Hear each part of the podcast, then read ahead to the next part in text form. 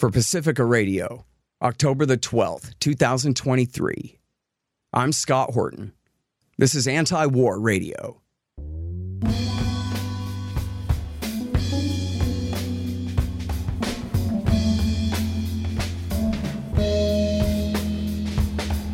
All right, y'all, welcome to the show. It is Anti War Radio. I'm your host, Scott Horton. I'm the editorial director of antiwar.com and the author of Enough Already Time to End the War on Terrorism. You can find my full interview archive, almost 6,000 of them now, going back to 2003, at scotthorton.org. And you can follow me on Twitter at Scott Horton Show. All right, introducing our good friend Max Blumenthal. He's the author of the book Goliath that he wrote while in Israel about a decade ago. And he's the director of The Gray Zone and a great journalist and the editor of a bunch of great journalists over there at thegrayzone.com. And uh, welcome back to the show, Max. How are you, sir? Good. How you doing? I'm doing real good. So listen, um, I have you here uh, because you are so wise about so many aspects of the case of Israel Palestine, and also I think in you know intuitively kind of really understanding what it is that other people don't understand and what it is that you feel like they need to know about all of this. So our story begins with the giant jailbreak last Saturday morning. Or Hamas, I guess a couple thousand, I guess they're saying Hamas fighters broke out, attacked an IDF base or two, and in fact seized a couple dozen small towns, and including committed some mass atrocities killed at least hundreds of innocent civilians. I don't know the exact numbers of IDF versus civilians, but many, many civilians were killed by Hamas, even uh, people who were kidnapped and then executed in order to what, Max? To start a war. Why? What the hell? Well, there's been a war, a nonstop war on the Gaza Strip, uh, especially since the so called disengagement of 2000 that took place between 2005 and 2007, where 9,000 settlers, illegal settlers, were removed from Gaza in order to give the Israeli army freedom of operation there. That's when the giant missiles and you know giant military attacks with 500, 2,000 pound missiles began falling on Gaza. That's when the residential towers and office buildings started getting dropped. That's when the mortuaries started filling up. That's when the siege began. That's when Israel started counting the calories of each each Gaza resident was entitled to under its siege and began manipulating the water and electricity flow. So was occupation without the responsibility of the occupier. It was the panopticon in which the jailer controls only 2% of the prison, according to Jeremy Bentham's model. That's all you need to control is the periphery. And so as the siege tightened, the ability of the armed factions inside Gaza, like the Al Qassam brigades, the armed wing of Hamas, uh, increased. This is a group that started out with one submachine gun that didn't work and was only used to display in uh, in, in marches they held. Now they have reverse engineered Israel's military. They have drones. They have a quasi navy, which consists of just small attack boats and diver teams.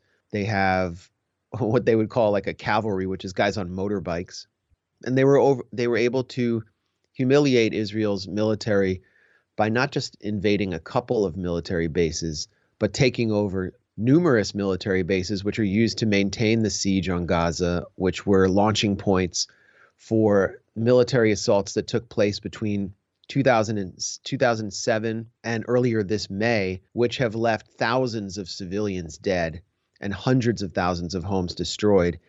In many ways, for the fighters we saw go into what is known as now now known as Israel, but which used to be Palestine, which used to um, house many of the grandparents and great grandparents of these fighters, particularly the city of Ashkelon, which was known as Majdal Asqalan and was the site of massive ethnic cleansing in 1948.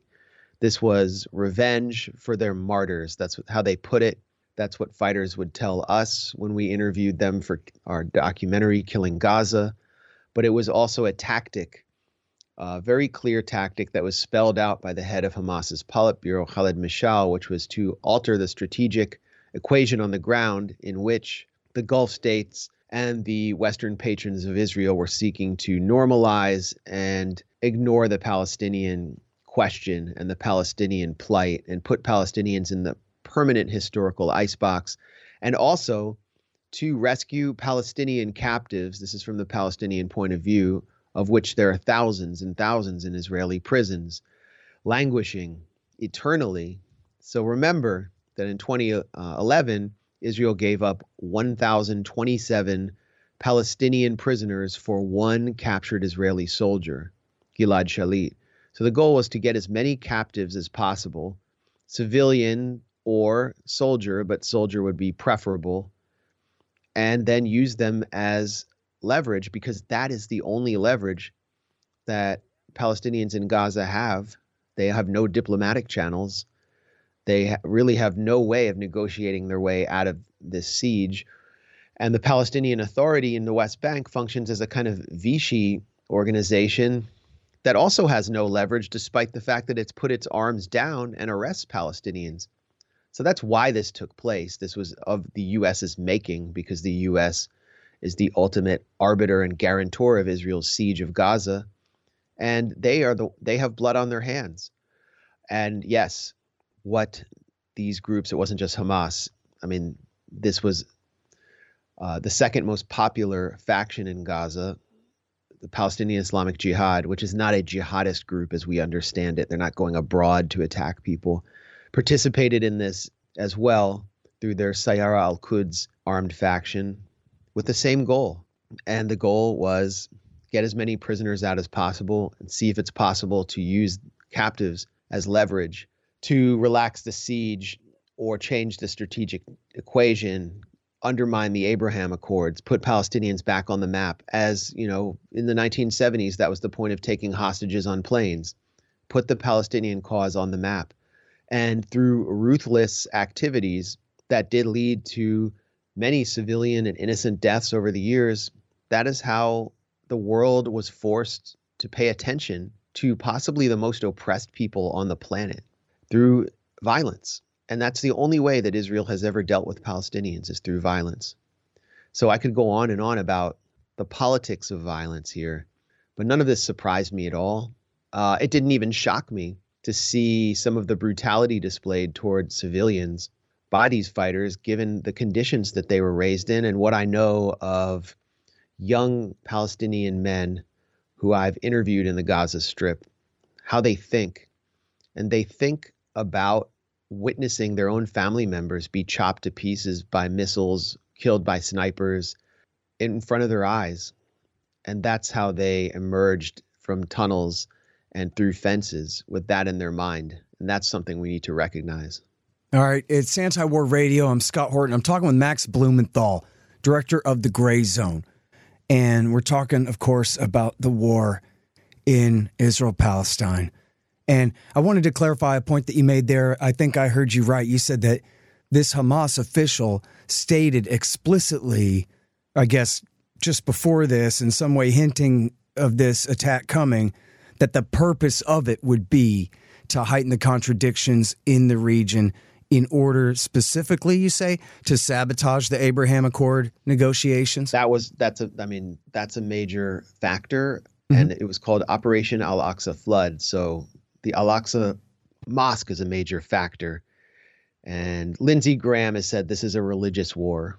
Well, what does he mean by that?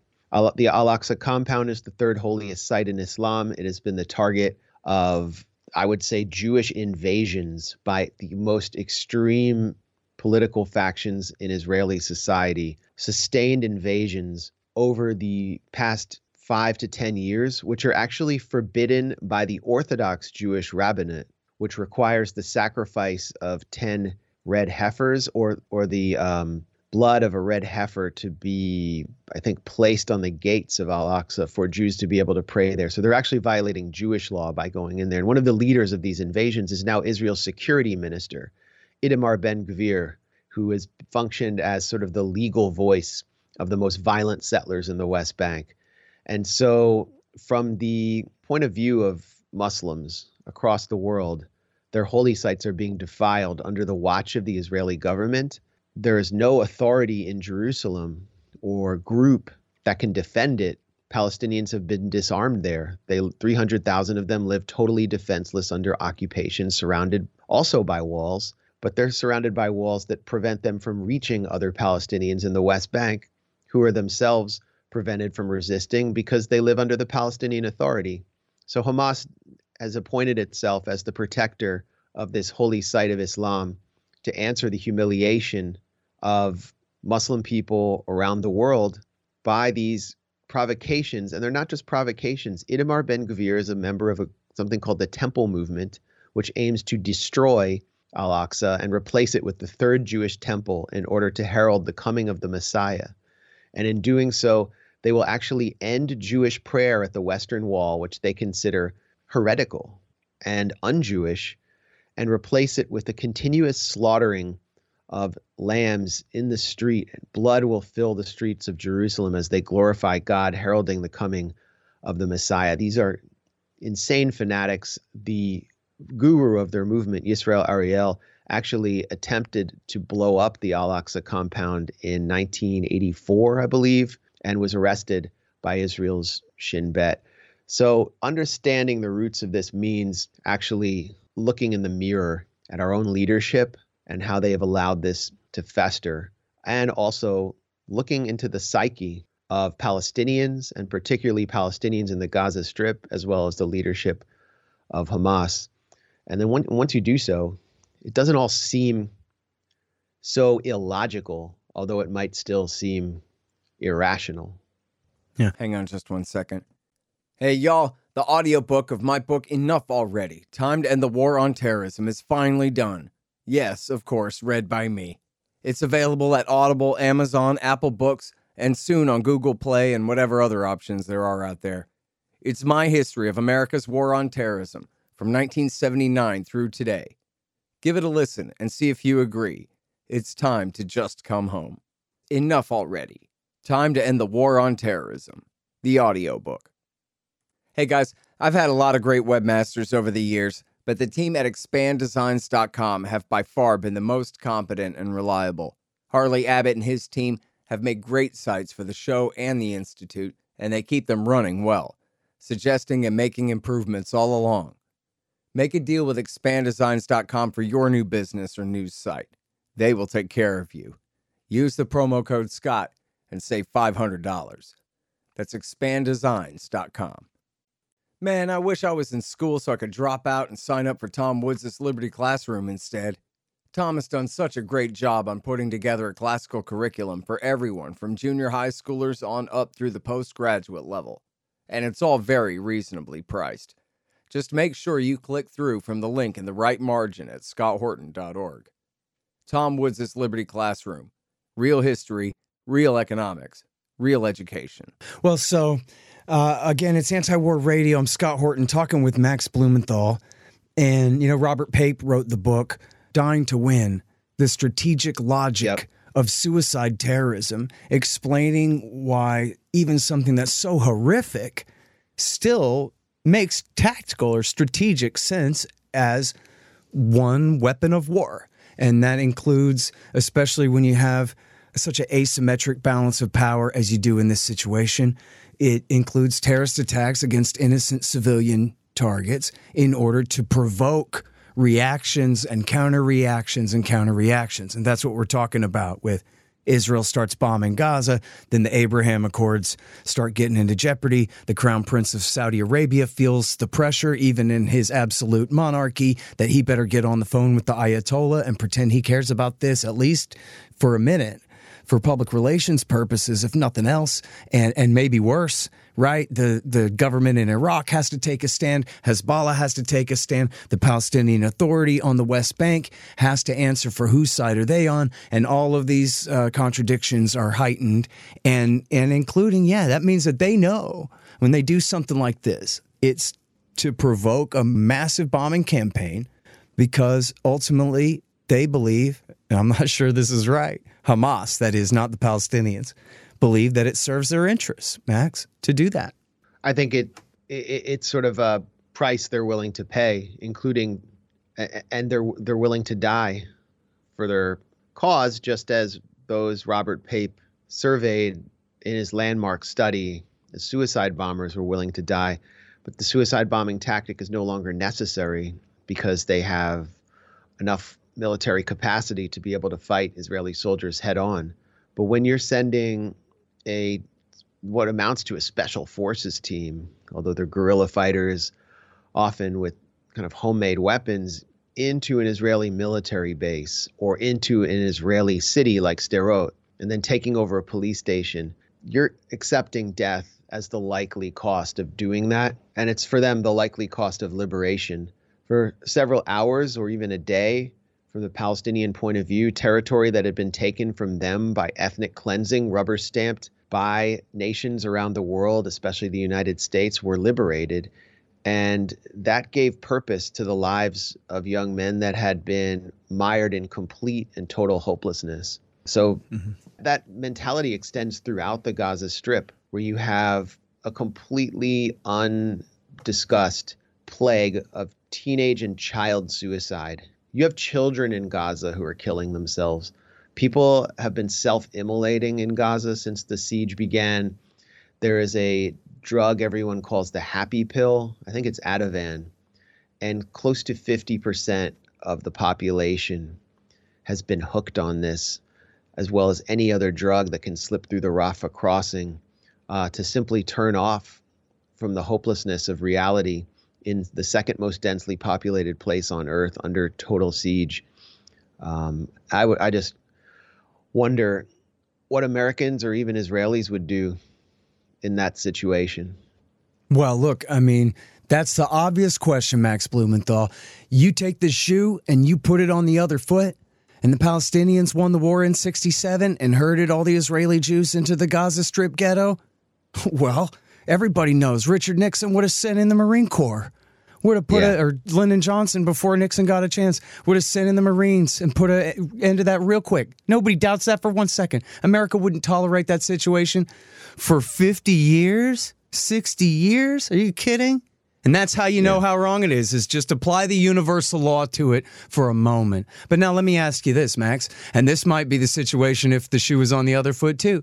They say, yeah, but it's Hamas. Look at what insane right wing religious fanatic butchers of civilians they are, massacrers of men, women, and children. We're supposed to somehow, or they are supposed to somehow integrate these people into their society. They're going to let them have an independent state next door uh, that's allowed to arm up and attack them, or they're going to somehow give them all citizenship in one state and just invite the enemy inside. How do you answer that? Well, it may be too late for that, or it may be that the relaxation and end of occupation will produce a new mentality among Palestinians. But Hamas was formed in 1988. There had been some Islamist forces in the West Bank and Gaza Strip that were nonviolent and were actually being propelled by Israel's intelligence forces to undermine the Palestinian Liberation Organization, which later became the PLO through Fatah. They gave him freedom of movement to hold rallies across Gaza, you know, gave him permits. They even funneled money into their accounts.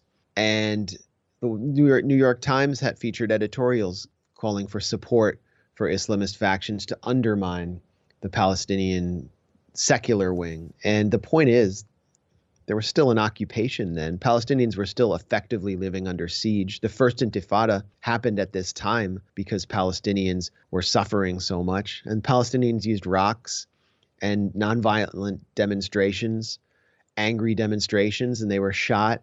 Yitzhak Rabin, who was hailed as some kind of peacenik, instituted the broken bones policy to smash the arms of Palestinian men who threw rocks. They were jailed every Palestinian young man man has basically been to jail under occupation, and this is what fueled the rise of Hamas. Why did Hamas win in the city of Qalqilia in the West Bank during Palestinian legislative elections in 2007? Because Qalqilia had been surrounded on all sides by the apartheid wall, and the Palestinian Authority did nothing to resist that. So people just wanted some someone to resist, and the the situation as as the situation of siege and occupation deepens and the light at the end of the tunnel shrinks and diplomatic channels to Palestinians are cut off by the United States and by people like Tony Blinken, whose grandfather, Maurice, founded a think tank to actually lobby for the Zionist colonization of Palestine, who has said that he is now traveling to Israel not just as the U.S. Secretary of State, but as a Jew, who is sitting in on Israel's war cabinet discussions as a foreign official. As, as this takes place, the situation metastasizes and the desperation increases. And the only route is violence to alter the political equation on the ground. And so, yes, we are further away than ever before from any discussion of a one state reality. But at the same time, how can we discuss that reality if Palestinians were to go gently into the dark night of occupation behind their walls without shaking the gates of their occupier? How would we know they existed? So there's this paradox, and that's the paradox of the Palestinian struggle. Do we offer the olive branch or do we put forward the gun?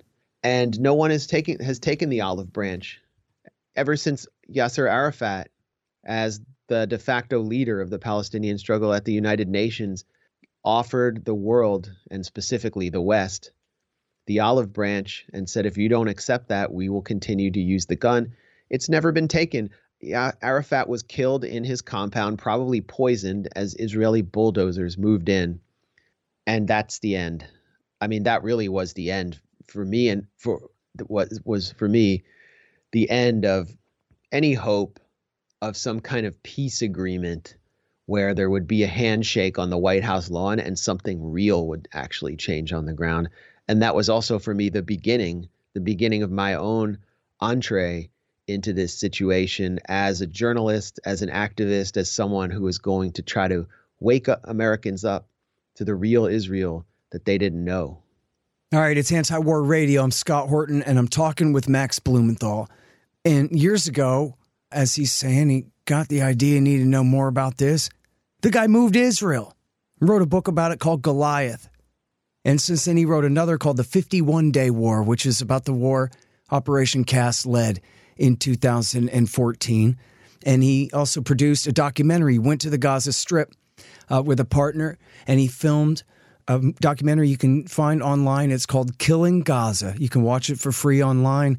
And it's very enlightening. You know, no one in there talks about Allah says you have to kill Jews and stuff like that. Everything in there is all personal. They took my father's land, I'm taking it back. This kind of thing. They could be speaking any language, they could be standing on any patch of land in the world saying the exact same sentiment. And we talked about this before. It's not that you edited out all the Islamist stuff, it's that that was never their point. And so, you know, can you talk a little bit about like what's the real insight of moving over there? How much time did you spend there, Max? Because I think people got to be interested to know why a guy named Blumenthal would care so much about the Palestinians like this or, or explain their side of the story so passionately the way that you do. Well, I, I mean, I went there first as an American Jew. If you're an American Jew, you're probably going to be indoctrinated in some way or exposed to a Zionist indoctrination. And while my family, who are pretty well known in U.S. politics were not particularly Zionist. I was exposed to it just from going to Hebrew school through osmosis uh, at, you know, in in a college where disproportionate number of the students were Jewish. I mean, you know, why why why are why are why is CNN essentially functioning as the uh, U.S. wing of the Israeli Foreign Ministry right now, and all these media networks? I mean, it's because of the achievement. Let's be real. It's because of the achievement of Jews in American life. We're at the top of finance, media. It's a fact. We should be proud of it. Um, so, you know, if you're Jewish, you're exposed to that, and it's a pillar of your identity. And I went on a free trip to Israel. Birthright Israel gives Jews 18 to 25 the opportunity to go there for 10 days. Of course, you're propagandized they also encourage you to mate with other Jews. That's more the, the point of the trip. But now, like propaganda is emphasized. And it was then that I started questioning. I'm like, why do they need to try so hard to convince me uh, at, the, at a time when the second intifada was just beginning. And so I came back and started questioning, watching what Israel was doing, destroying the Jenin refugee camp. It reminded me of what I'd learned about Kristallnacht and pogroms against Jews. And I just, as I started to rise through the ranks in journalism, online media, I decided to use my chops and my abilities as a journalist to expose what Israel was doing because the US media wasn't going to do it. And that meant, you know, moving away from more traditional channels of media, moving away from more acceptable positions in liberal media, and being completely independent. And it led to first a series of YouTube videos from Jerusalem that exposed the racism, not just of Israeli Jews, but of American Jews who had been indoctrinated by Zionism, this genocidal racism, uh, and videos from the West Bank showing the birth of the sort of nonviolent or unarmed Palestinian struggle against the apartheid wall that wasn't being covered in U.S. media in the villages.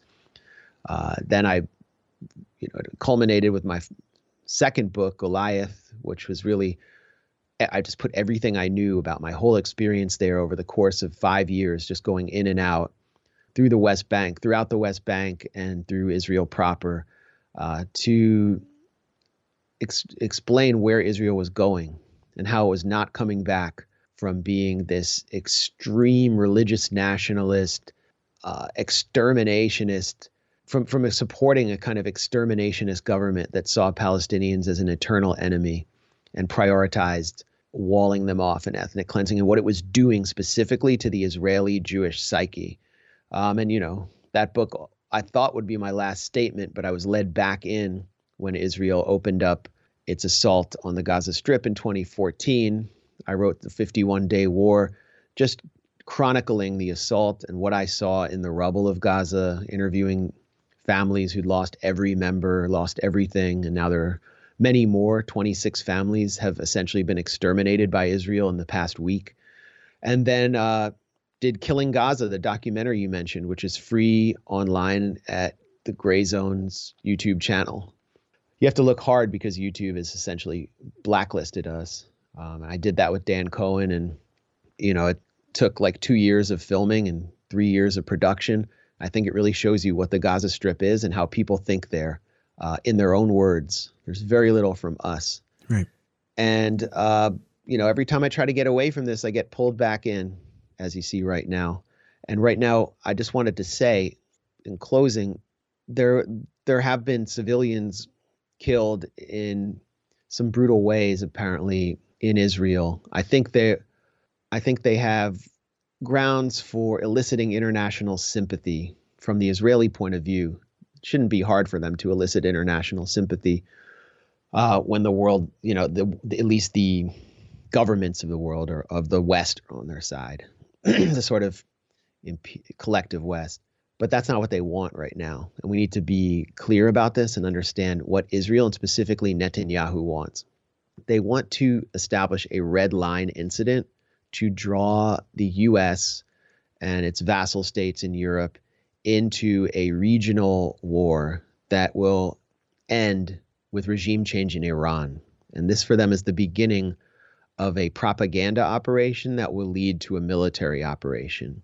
And the Biden administration, with a very weak and senile president who thinks that he's going to be reelected against Donald Trump, who has who fell under the sway of the Likudnik oligarch Sheldon Adelson as his largest donor. Biden is falling for all of these ploys. He lied yesterday and said that he saw images of beheaded babies in Kfar Aza, a kibbutz that had uh, seen an incursion by Palestinian militants. And the White House walked that back, but they've already sent two aircraft carriers to dock in the eastern Mediterranean to support Israel. Blinken is there. And there are so many more deceptions and so much more context that needs to be applied to understand what's happening. Turn on CNN, and they are laying the groundwork for a ground invasion of Gaza City that will inevitably lead to Hezbollah entering the conflict. Hezbollah entering the conflict will totally change the equation and could fuel a regional war And so we need to be clear about where this is going and what Netanyahu wants to do. This is the same guy who came to the U.S. and showed photos of Auschwitz and blamed the U.S. for not bombing the railways in order to psychologically manipulate the Obama administration into attacking Iran. Back in, I believe, 2011, this is the same government under Ariel Sharon that whispered and who this is the this is the same government that saw Ariel Sharon whisper in George W. Bush's ear immediately after 9/11 Arafat is our bin Laden. They want the US to fight its wars. So whatever you think about what happened, we need to be clear about where it's going. And if you're anti-war, you need to get in the way. Well said. Okay, thank you so much for your time, Max. Really appreciate you as always.